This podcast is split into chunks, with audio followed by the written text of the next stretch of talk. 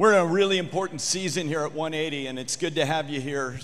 Those of you that are online watching from home, we're glad you're there. Those of you in our 180 homes in Colorado, give a shout out to Colorado, would you? Duncan and Angie and everyone there. Folks listening around the world, it's good to have you here. But this is vitally important. Why are we calling it discovery? If you weren't here last week, you know that we spiked a couple of very important things, and that is what is it to experience a 180 in your life, and how do lives really change? We know that we struggle with an illusion of salvation in our Christian culture today, and then a lot of people wonder how do we change? And the biggest problem with that is we think it's up to us to change our life, and it's not. That is God. He can do it. Today we're going to have Pastor Ajit dish up something really important. We're in for a treat. Let me pray over him before we bust into the word. If you'd bow your heads with me. Father, thank you for Ajit. I thank you for his heart for you, and I thank you for his heart for 180 Chicago. God, today glorify yourself in a big way. Lift your name high here, and we say it in Jesus' name. Amen. Come on, put your hands together for Ajit. All right. Well, good morning. Well, one of the most baffling things about growing, growing up in my home city in India was that even though there was plenty of rain every year, there was always a shortage of water. Plenty of rain, no water. You're to see this picture up on your screen right now. Look at that. So much rain. We have these tropical monsoons every year. And I remember like that you know, the guy, this guy walking on water, I remember going to school, wading through knee high, knee deep water, right? Plenty of rain, and you see, you see the airport right there, completely flooded. The town generally was closed for about four or five days, so we're at home having fun, you know. Then there's a boat right in our main thoroughfare. Like, look, and my, my, one of my vivid memories was, you know, in the year 2008, it was pouring outside. We were almost marooned in our, uh, in my home, and I heard the news that there was a terrorist attack. You know, there were some terrorists who had, you know, come by boat to the city of Mumbai. I'm from Chennai, which is down south, and they had uh, stormed this five-star, amazing, prestigious hotels where some of the celebrities stayed, and they held about 200 people hostage. And it was about two days we saw everything unfold on TV. The Indian special forces out there trying to like storm this hotel. It was crazy. And I still remember coming out and seeing water that was this high, two feet, three feet. And yet, when summer rolls by, there's shortage of water. You're gonna see up on your screen. This is what happens. Let me tell you, Summer is a time to have fun, right? I'm off of school, but my mom wakes me up at 5:30. You know why? Because hey, there's going to be water for just an hour a day. Fill up everything that's there in this house because we need water for the whole day. So we would begrudgingly go and fill up every pot and pan in the kitchen. I'm telling you, every pot and pan was filled up with water because we had to last we needed it to last through the day. And if we were to use, we had to ration it, so if we were to use a little bit more than what was needed, man, you're going to hear a mouthful or a earful from my mom. And then if that wasn't enough, I had to, my brother and I, we had to take one of these pots, go and stand outside in a line trying to fill up water. Let me tell you, I'm not a big fan of wrestling WWE. But who needs wrestling when you can see fights right there? Right? There's always a shortage of water.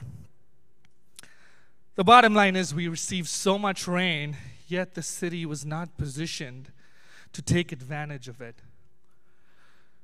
You know what? Sometimes our Christian lives can be like that as well. 1 Peter 1 3, Peter says, His divine power has granted us all things that pertain to life and godliness.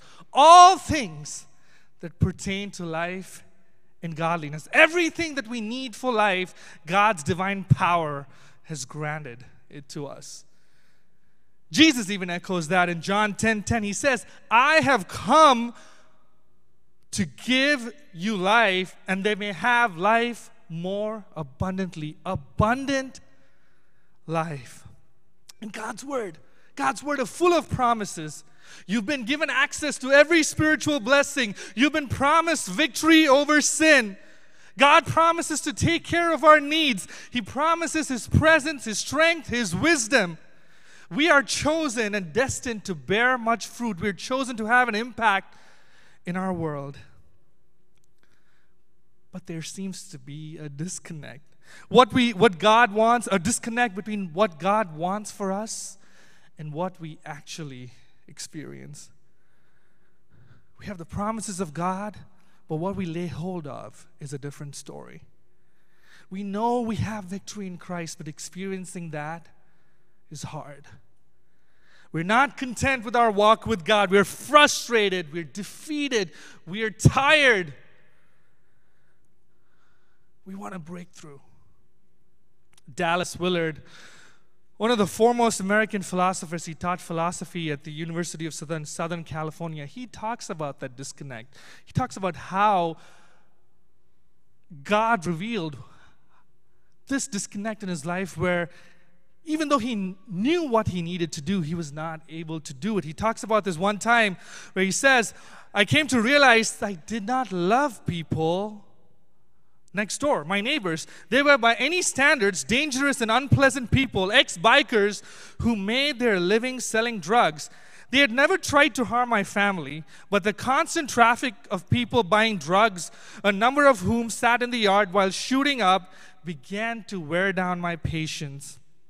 As I brooded over them one day, indulging my irritation, the Lord helped me to see that I really had no love for them. Again, a disconnect. We know we got to love our neighbor, but here's the reality that after suffering for them for all these years, I would secretly be happy if they died so we could be rid of them. I realized how little I truly cared for nearly all of the people I dealt with through the day, even on religious business. And he goes on, but is it possible to be like Jesus? Can we actually have the character of the Heavenly Father? We know God shows sincere love for everyone and is consistently kind even to even the ungrateful Jesus likewise showed himself to be merciful, freely forgave injuries, and was glad to simply give, expecting nothing back. And he goes, It is possible. I now believe to put on the Lord Jesus Christ. He goes, Ordinary people like you and me in common surroundings can live from the abundance of God's kingdom, letting the Spirit and the actions of Jesus be the natural outflow from their lives. It is possible to live this life, living a life from the abundance of God's kingdom. And that's what we want at 180. Today we're answering the question what is the primary focus of 180? What do we want to do? Why do we meet as a church? Why do we even exist as a church? And here's our mission our mission is to help people come alive as disciples of Christ, to help people come alive as disciples of Christ. We want each and every one of us here to be able to experience the power of God in our own lives. We want each of us to be delivered from habits and hang ups and those secret sins that hold us back from fruitfulness. We want everyone to experience the joy of giving yourself away and a loving God or allowing yourself to see you being used by God.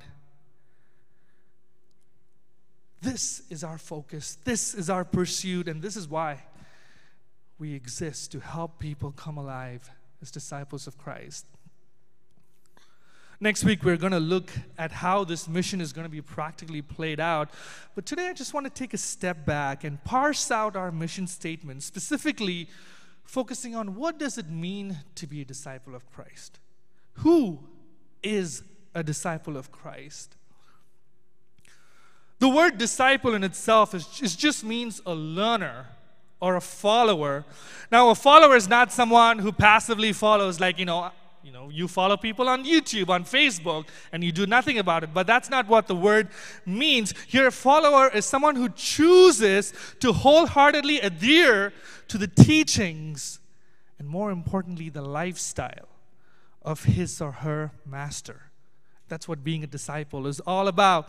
And discipling, discipleship refers to this lifelong, ongoing process of us growing as Christ followers.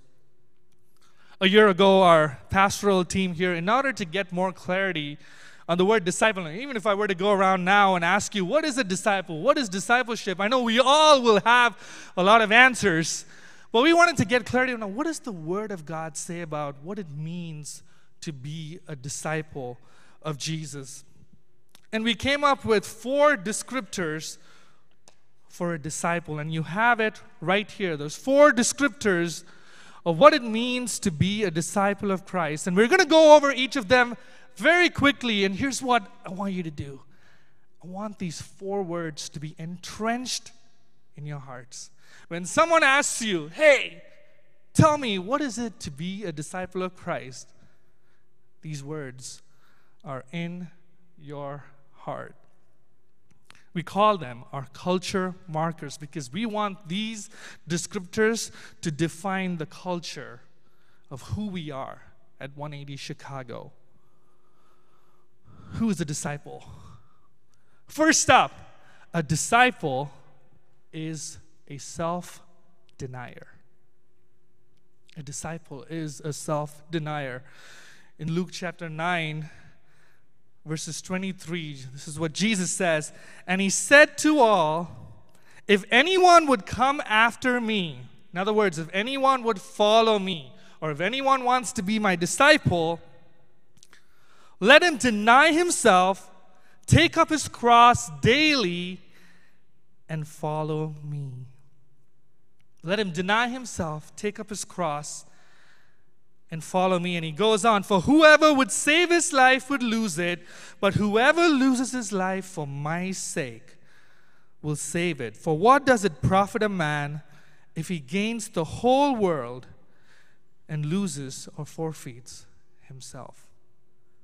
Self denial, a lot of times, is viewed as the culmination of our Christian existence. It's, it's, we think it's reserved for those holy, holy ones, it's for them but not for me.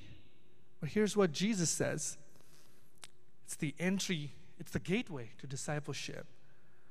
Self denial isn't the pinnacle of discipleship, it is the prerequisite of discipleship. God wants us to deny ourselves and then take up the cross and follow Him. As you see here, we have the symbol of the cross right here. The cross is the symbol of self denial, and today we probably have a ro- romanticized view of the cross. You know, it's come to symbolize Christianity, it adorns our homes, our churches, and we wear it around our necks as a symbol of pride. But in Jesus' day, that wasn't how it was viewed. It was a symbol of shame, torture, and execution. Crucifixion on the cross, in fact, was the most brutal and the shame and the most shameful way to die in antiquity. And when someone was sentenced to death by crucifixion, he was seen carrying the cross on the streets of the city. And everyone knew that was his end was near. It was a brutal way to die. And similarly, when we give our lives to Jesus, we choose to deny ourselves. We figuratively put to end our life as we know it and allow God to be the master of our lives. Self denial doesn't have to be this fancy word or a word that gives us palpitations. Oh, self denial. I was thinking about it. How about we turn it into a positive? Self denial is just living out our kingdom identity, a new kingdom reality that we belong to Jesus, that it's no longer about us, and that we have Jesus as the Lord and master of our lives. And Apostle Paul says that in Galatians 2:20 he says, "I have been crucified with Christ." So he's denied himself. He's taken up his cross. He says, "I have been crucified with Christ, and it is no longer I who live, but Christ who lives in me." And that's what God wants for us as disciples. Letting him be the Lord and master of our lives. There's an upside to it, this, and we've read it. Verse 24 For whoever saves his life will lose it, but whoever loses his life for my sake will save it. My wife and I were in a new season of parenting two kids, and we're learning what self denial is in a whole different way. We have a five month old who never sleeps at night. So even, even last night, we are shot. You know, my wife couldn't make it, in fact, you know, because she slept an hour last night. And then we have a toddler who's almost three, who's a completely different story. You know, I, one of the things that I love to do is have, you know, my favorite meals. I love those Chick fil A fries, and sometimes I go out and get some bubble tea. And you know who's there next to me? Dad, can I have one more? Can I have one more? I'm like, what? I just have like a medium fry. I gotta eat the whole thing. He's like, Can I have one more, please? And then nothing is off limits. I've had to purchase so many things, even for work, because she's taken it and we can never find where it is. I don't know where it goes. We just have a two bedroom condo, but I can't find what happens to my stuff. And then, and then she loves to play pretend doctor. You know, if you were to ask her, hey, what's your name? She'll say, my name is Dr. Roshni, right? And then I have literally had, on average, 15 to 20 checkups a day. I should be really healthy right now. 15 to 20 checkups. And then she goes, Dad, you got to check me up. And then I start, you know, I'm trying to like cut corners. I want to get going. You know, I just take the stethoscope out, and she's like, no, no, no, wear your gloves. It's like, okay, I wear one glove. And then she's like, no, you got to wear both. I'm like, oh my. Then it keeps going on and on and on. Self denial. It's a great way. But you know what? I would, as inconvenient as it might be, Nothing can rival the joy that these kids bring. That's the life that God is calling us to as well. We might think, oh, I got to give up my dreams. I got to give up my aspirations. Oh, it's no longer about me. Oh, I'm going to lose it. No. God has something better for you that you can't imagine. That when you deny yourself, take up the cross, and you choose to follow Him, the joy that you're going to experience is way more than what you could settle for. There is real joy in giving yourself away, and that is a disciple is a self-denier. A disciple is a love giver. And we see this in John chapter 13, verses 34 and 35. Jesus says, A new commandment I give to you that you love one another just as I have loved you. You also are to love one another. It goes, just as I have loved you, you have to love one another. And the context in this passage cues us in as to the kind of love that God, Jesus, is referring to. Here in John chapter 13, Jesus washes the feet of his disciples. You read in verse, if you go back in verse 5, verse 4. He rose from supper, he laid aside his outer garments, and taking a towel, tied it around his waist. Then he poured water into a basin and began to wash the disciples' feet and to wipe them with the towel that was wrapped around him. Now, this might not seem a big deal to us, but it was definitely a big deal in the Jewish society. It was something that was unimaginable and revolutionary. We know in the biblical world that the Jews were so particular about cleanliness. You have verses after verses in the Torah about what's unclean, what's clean. And here, washing one's feet was one of the most menial tasks that a person can do. In fact, no Jew would ever do it. You had Gentile slaves assigned for this purpose to wash someone's feet. And here, Jesus, the Lord of this universe, stoops down to a level that's never been seen before in the Jewish society, and he washes the feet of his disciples. And you see Peter's reaction here. I so relate to Peter's reaction here in uh, verse 6. So he came to Simon Peter, who said to him, Lord, do you wash my feet? So he sense a little bit of hesitancy. What's going on? Are you going to wash my feet too? And Jesus says, answered him, What I'm doing you do not understand now, but afterward you will understand. Peter said to him, You shall never wash my feet. And Jesus answered, If I do not wash you, you have no share with me. And then he backs, he, he backs down. He says, Lord, not my feet, but also my hands and my head. So you see, there's this little bit of hesitancy because it's uncomfortable. He does not, Peter would, I would imagine, would be more than happy to wash Jesus' feet the Messiah, the promised one.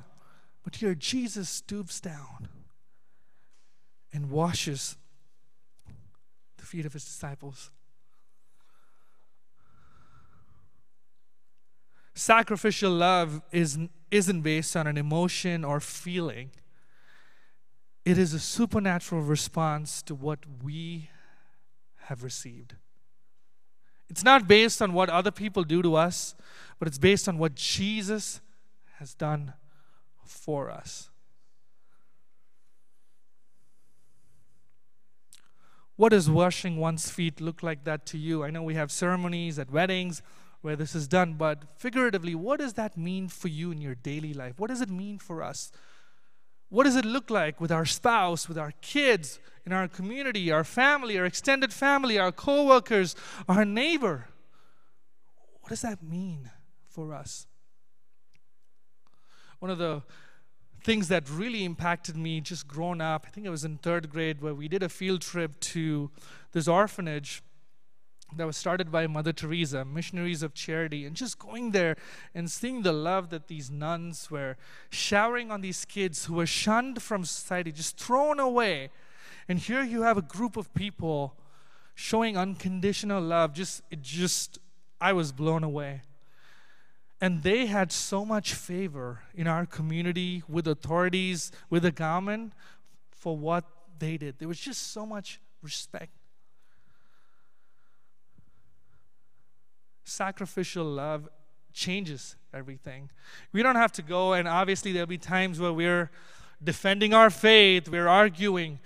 But the most powerful force of evangelizing is you showing, is us showing sacrificial love. When people don't expect it, they go, What are you doing?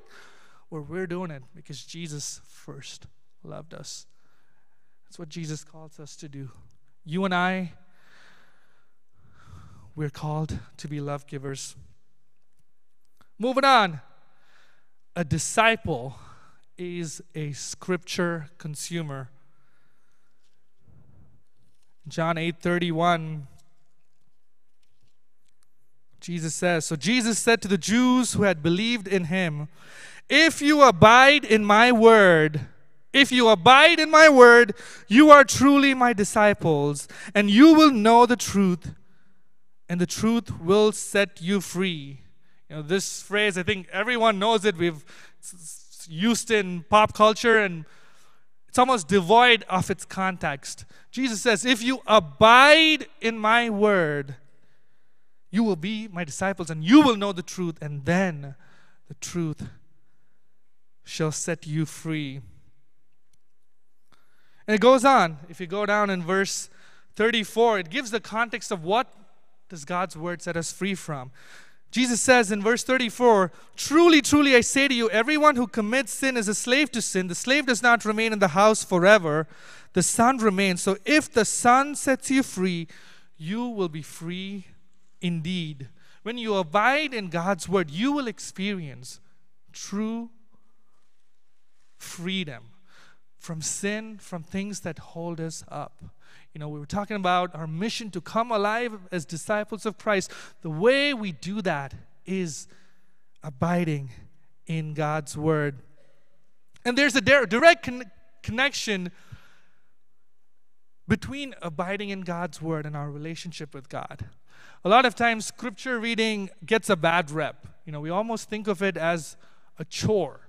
You know, we got to check our boxes today, right? But that's not what it is. What if we see scripture reading as a time where you are communing with the God who gave his life for you? What if we have it, you know, come at it from a different point of view? Where it's not about reading a couple of verses a day, but more so coming at it as the sovereign God who loves me, who gave himself for me. He's speaking through his word. Consuming scripture is a reflexive hunger when your soul has been transformed by God. It's a reaction to what God has again done for us. The number of uh, US adults who read the Bible saw an unprecedented drop last year, according to the State of the Bible report.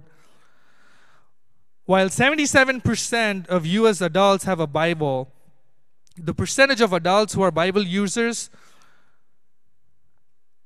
people who read the Bible on their own outside of church setting at least three times, three to four times a year. So we're, we're looking at people who read the Bible four times a year dropped to 39%. So these are Bible owners who read the Bible three to four times a year. And that's 39%. When asked to voice their frustrations related to Bible usage, the highest percentage of boomers, 22%, elders, um, 22%, and Generation X, 29%, was they did not have enough time. That's what the millennials said as well. They were, they were tied for not having enough time and then not knowing where to start. You know what? If we are captivated by God's love, I think we would prioritize. We would think of Bible reading a little, little differently. What captures our hearts captures our attention. You guys might not know it, but there's a Cricket World Cup going on. There's a Cricket World Cup going on. In fact, yesterday we had India play Pakistan. Fun fact for you the match set a global record for the highest number of online streaming concurrent viewers in the world. So with 35 million concurrent viewers, and I'm happy to say that I was one of them. I was watching them. But you know what?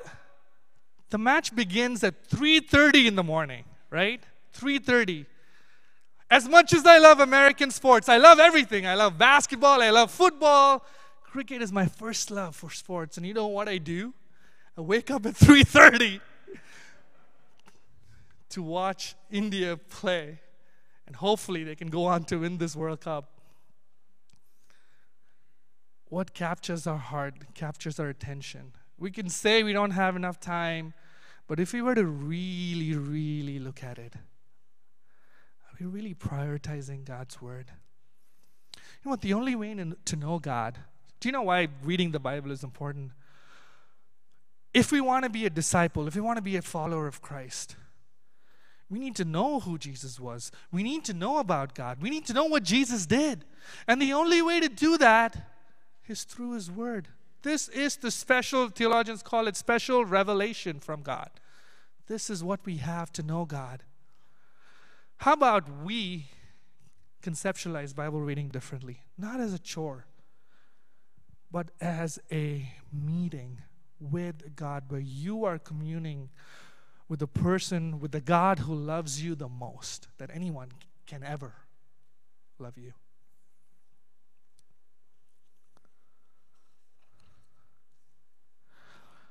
Finally, a disciple is a disciple maker. Matthew 28, verses 18 to 20.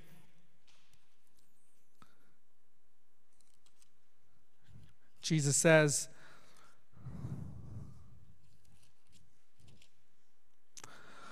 All authority in heaven and on earth has been given to me. Go therefore and make disciples of all nations, baptizing them in the name of the Father and of the Son and of the Holy Spirit, teaching them to observe all that I have commanded you. And behold, I am with you always to the end of the age.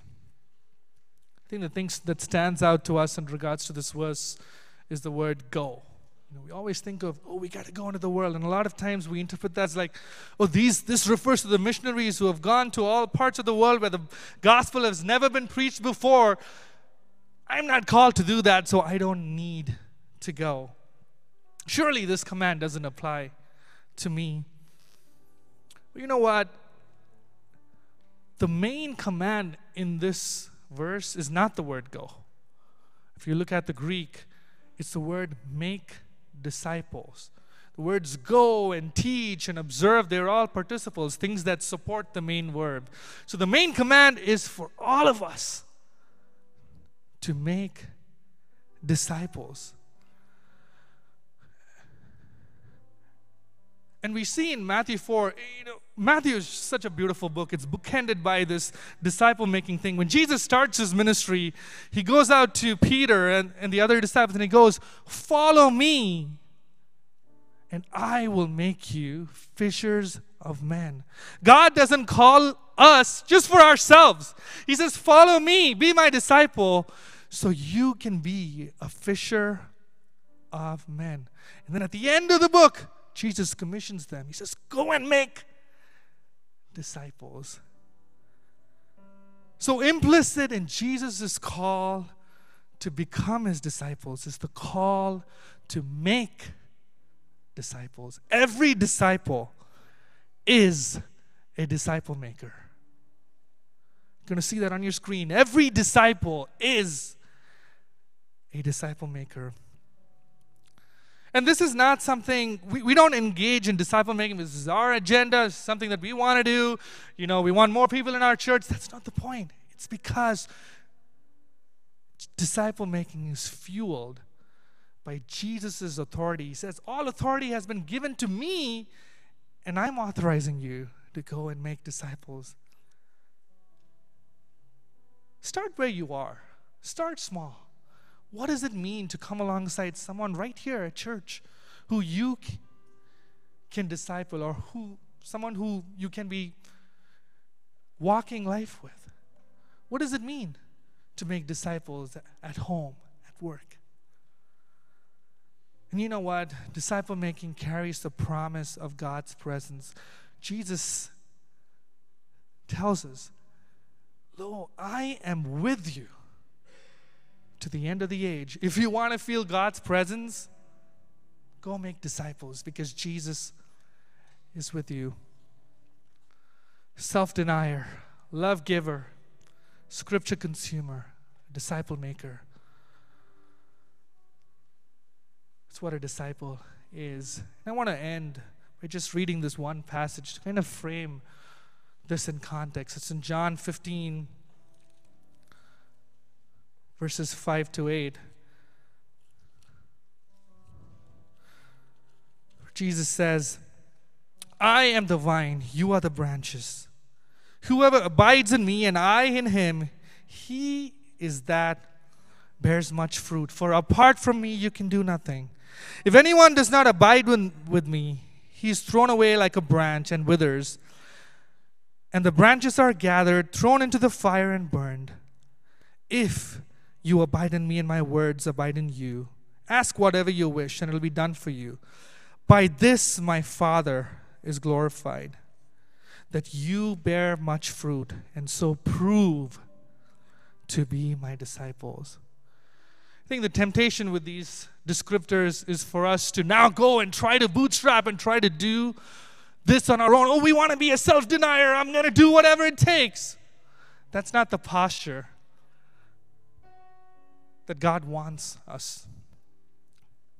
Jesus says, Abide in me. You don't focus on the fruit. Abide in me. And when you do that, you're going to be a self denier. You're going to be a love giver. You're going to be a scripture consumer. And you're going to be surprised.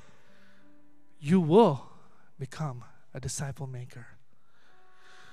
Proximity with Jesus is the most vital ingredient in coming alive as disciples of Christ.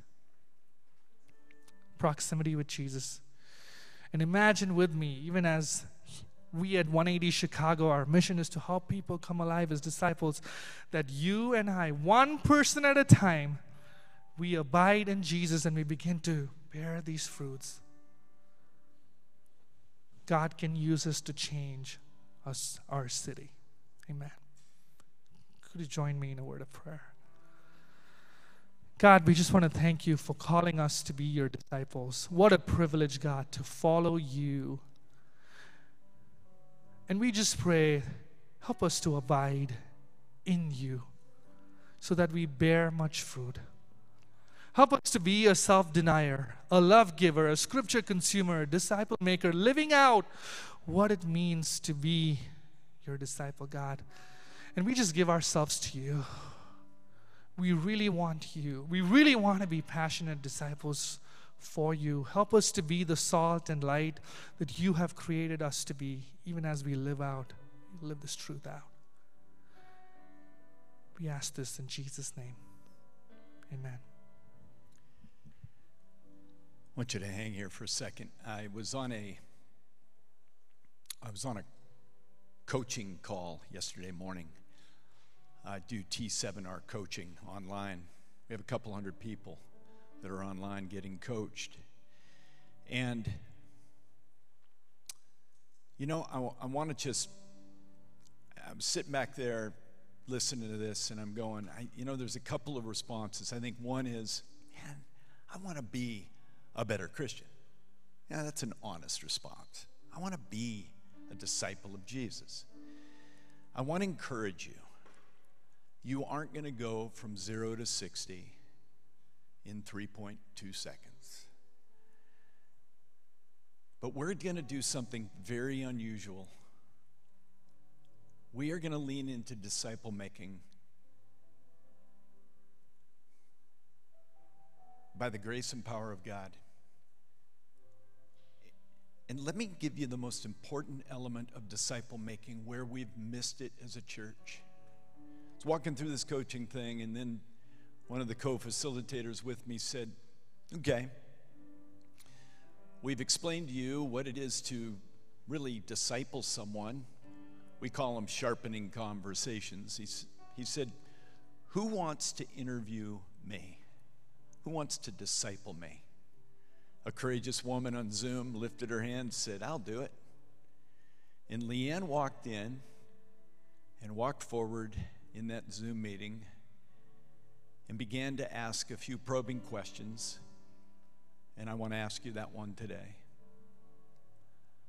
What is the one thing in your life that if God would get victory in today, you would have more spiritual victories tomorrow?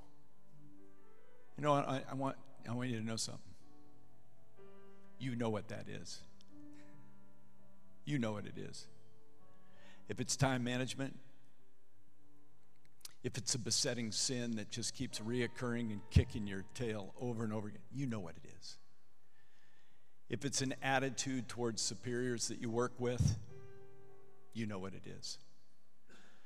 But generally speaking, we found this to be true, and it is for me. There's one thing that is kicking our tail. One thing a sarcastic attitude spiritual gift of cynicism, which I, I looked, it ain't in here. but whatever that is, maybe it's pride. I don't know that we're going to fix that today, but I want you to lay that one thing before the Lord right now. Maybe that's your act of self denial. You know, Ajit said it rightly. Self denial, we think, it's the pinnacle of Christianity. No. It's entry level stuff.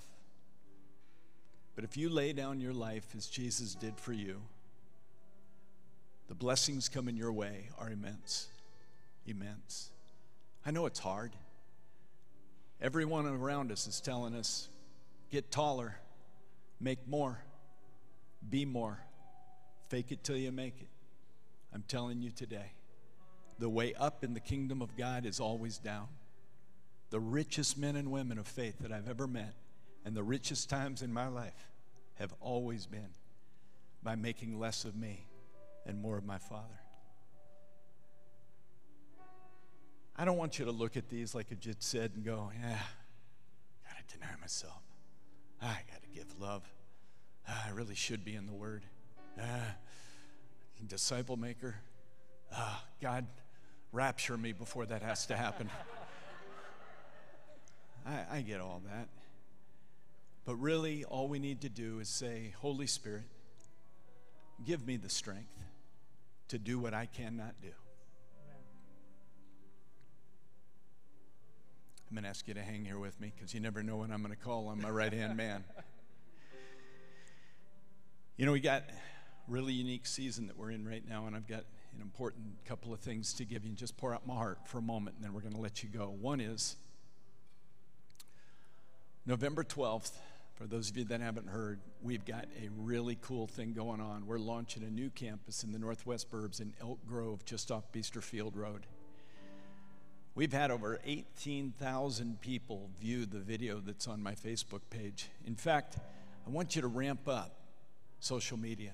If you wouldn't mind going to Facebook and looking for my name, it's Carl with a K, Clauson, spelled like Swedes, not Norwegians, C L A U S O N S O N. No, go, go check it out. Maybe make a comment or do, yeah, every time you put a comment down, uh, Zuckerberg says, well, fire up that algorithm for him. so if you do that, that'd be great. Um, but I want you to know that we're going to be launching at 9:30 and 11 on November 12th. And we're doing something called Save a Seat, not because there's a seat with your name on it, that would be weird, but we're trying to figure out who's going where. It's a commissioning service. This is your church. I want you to own it. I want you to delight in it, and I want you to be there. It's an unbelievable facility. So I want you to take out your phones right now and scan this QR code. There it is, nice and big for you. And I want you to, if you can, select which service you're going to be going to. I can tell you right now, get this. We're four weeks away. We already have a 100 plus people that have saved a seat. All right? We got room for 200 people in the auditorium, and the fire marshal is strict on 200. So if you could scan that code, sign up right now, and that would be tremendous. We will not have service here. This is a commissioning service, so we're not going to have service here on that Sunday, the 12th. We're all going to be out there. And here's what I need you to do. Now that you got your QR code and you're getting signed up, this is what I need you to do. I want you to come and I want you to be a greeter, and I want you to act like you've been there for 10 years. And I want you to help show people seats, and I want you to show love because we are going on a mission. We have many locations, but we got one heart, one dream, one mission a disciple making church. It's going to be hard work, but it's going to be fruitful. It's going to be a real blessing. Thank you for getting signed up. And if you can't do it right now, or you got to talk to a spouse about this, or you got to look at your calendar, that's cool. But be sure to do that because we want to know how many people are going to be landing there and at what services. That'll help us a ton. I want to give you a sneak peek on a couple of things. One is, for over a year, I've been praying about this. And Ajit made it happen this week. And I want to thank you for it. I have felt for a long time like we're missing a dynamic in this auditorium. Every week they have chapel in that lobby. They have over 200 people in that chapel. And until we get to be so full that we can't be in that lobby any longer, next week when you come here, we're going to have that place spruced up, and all the chairs and everything is going to be out in that lobby. We want to take some of the workload off of the volunteers that are serving so graciously here. But really, I've felt my heart for over a year. We need to get into that lobby. There's something about a lower ceiling and not so spread out that frankly builds community. You ever been in a big old home that's so huge it almost felt cold? We're done with that. We're going into the family room here. And so I want you to come on next week, be ready, because we're going to have a sweet time together. We're going to start meeting in there, and some of you are like, oh no, is there, co-? there will always be coffee. as long as Pastor Carl is a pastor and I don't get taken out of here, we're going to have coffee. I do repent of the Dunkin' Donuts coffee, but that's for another topic. But we're going to have coffee here. So next week, a big move. We're going to be in the lobby. Good? All right? It's going to be really cool. We're going to blow the lid off that place. Corey and team are excited about this, and uh, it's going to be sweet. We're going to continue to use this, but we're hoping to even let our little kids during service time be able to stretch their legs in here with some of the kids' workers, be able to have some fun, and then post service, who knows? We might have a three on three tournament in here one day. So it's going to be a lot of fun. And then, God willing, as we fill that house, and I believe we will, we'll come back in here when we can fill this room and it doesn't feel like a ballroom, it feels like a family room. All right? We've got a prayer challenge report that we want to update you on, and I'm so glad that when I met with the DLT this week that they highlighted this one. We have a big answer to prayer. You know what it is? If you can put that next slide up, that'd be great. The big answer to prayer that we have is that God has provided an amazing provision in Elk Grove. Now, the long and the short of it is remember, we asked you to pray about a few different things. One is for miraculous provision, and that's what I want to celebrate this morning. When, when we went to praying, and Jay and Paul went to working on this, Paul found this location. Now, you need to know something. God, in His goodness, allowed us to have great favor with these people.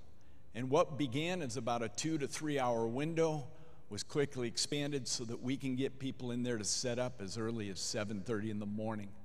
And now they're opening the doors. We've got a kitchen we can use if we need it. We got a coat room. We've got a kids room that's going to be awesome.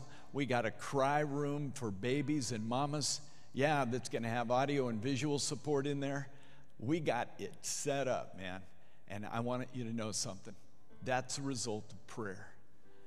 Pastor Carl, do you believe that prayer can provide a building? I've seen it over and over again in my life, large and small. God works through the prayers of his kids. I hope you believe that.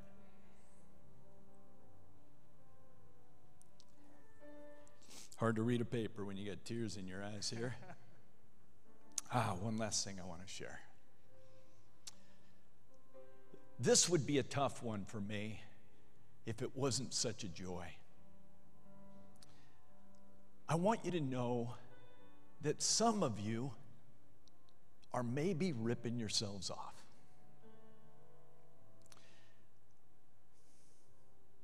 I wrestle with how to say this, but let me give you some backdrop here.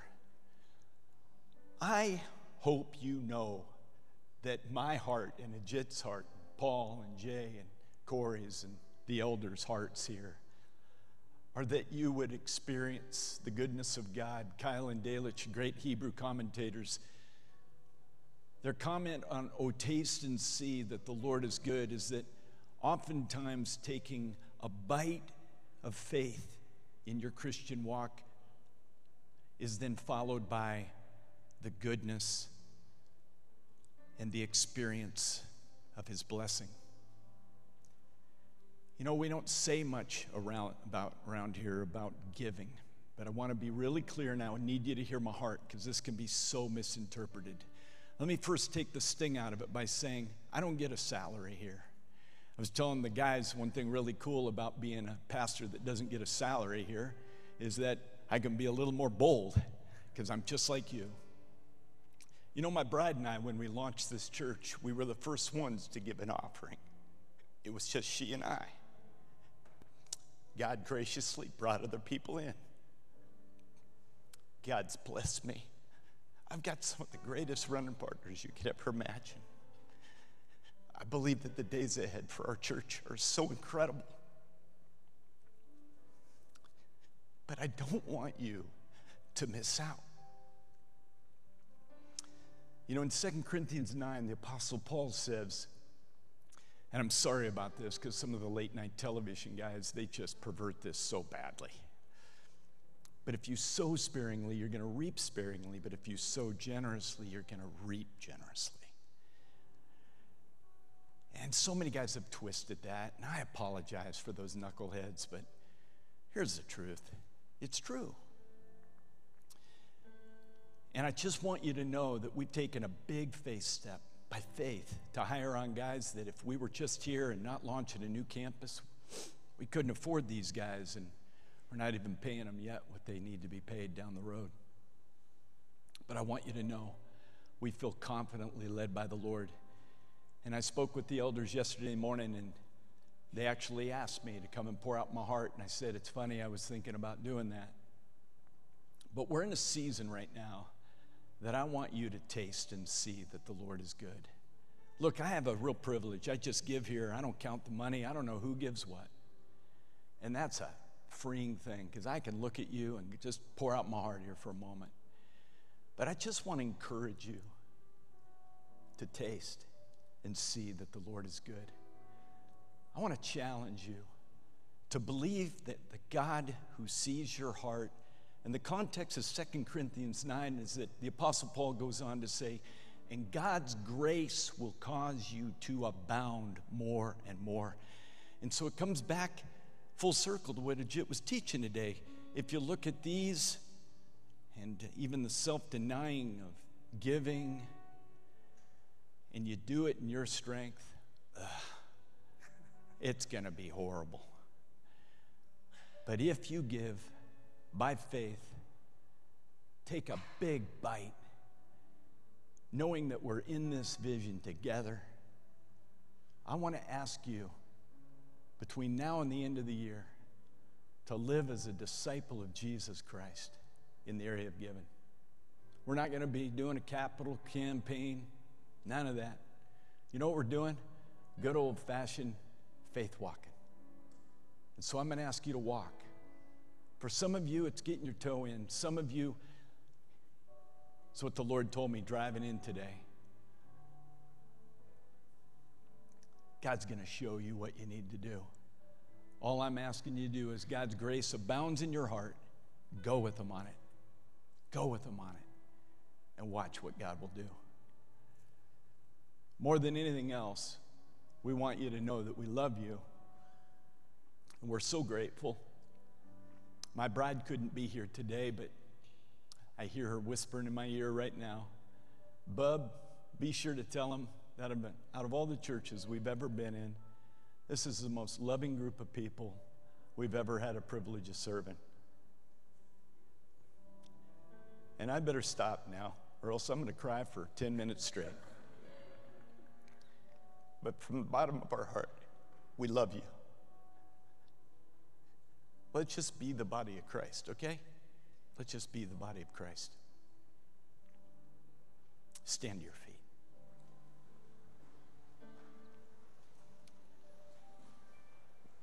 Now, to him who is able to do immeasurably more than we can ask or imagine, to the one who gave his son and left the Holy Spirit to that one be glory and honor and power and dominion. The only wise God. And Father, over all these precious men and women here today and those online, I pray your richest blessing as they step forward to honor you in all that they do. Lord, help us focus on that one thing that's holding us back from everything else. And we'll be sure to give you glory. And I thank you. Father, from the bottom of my heart, I thank you. In Jesus' name, amen. Have a great day.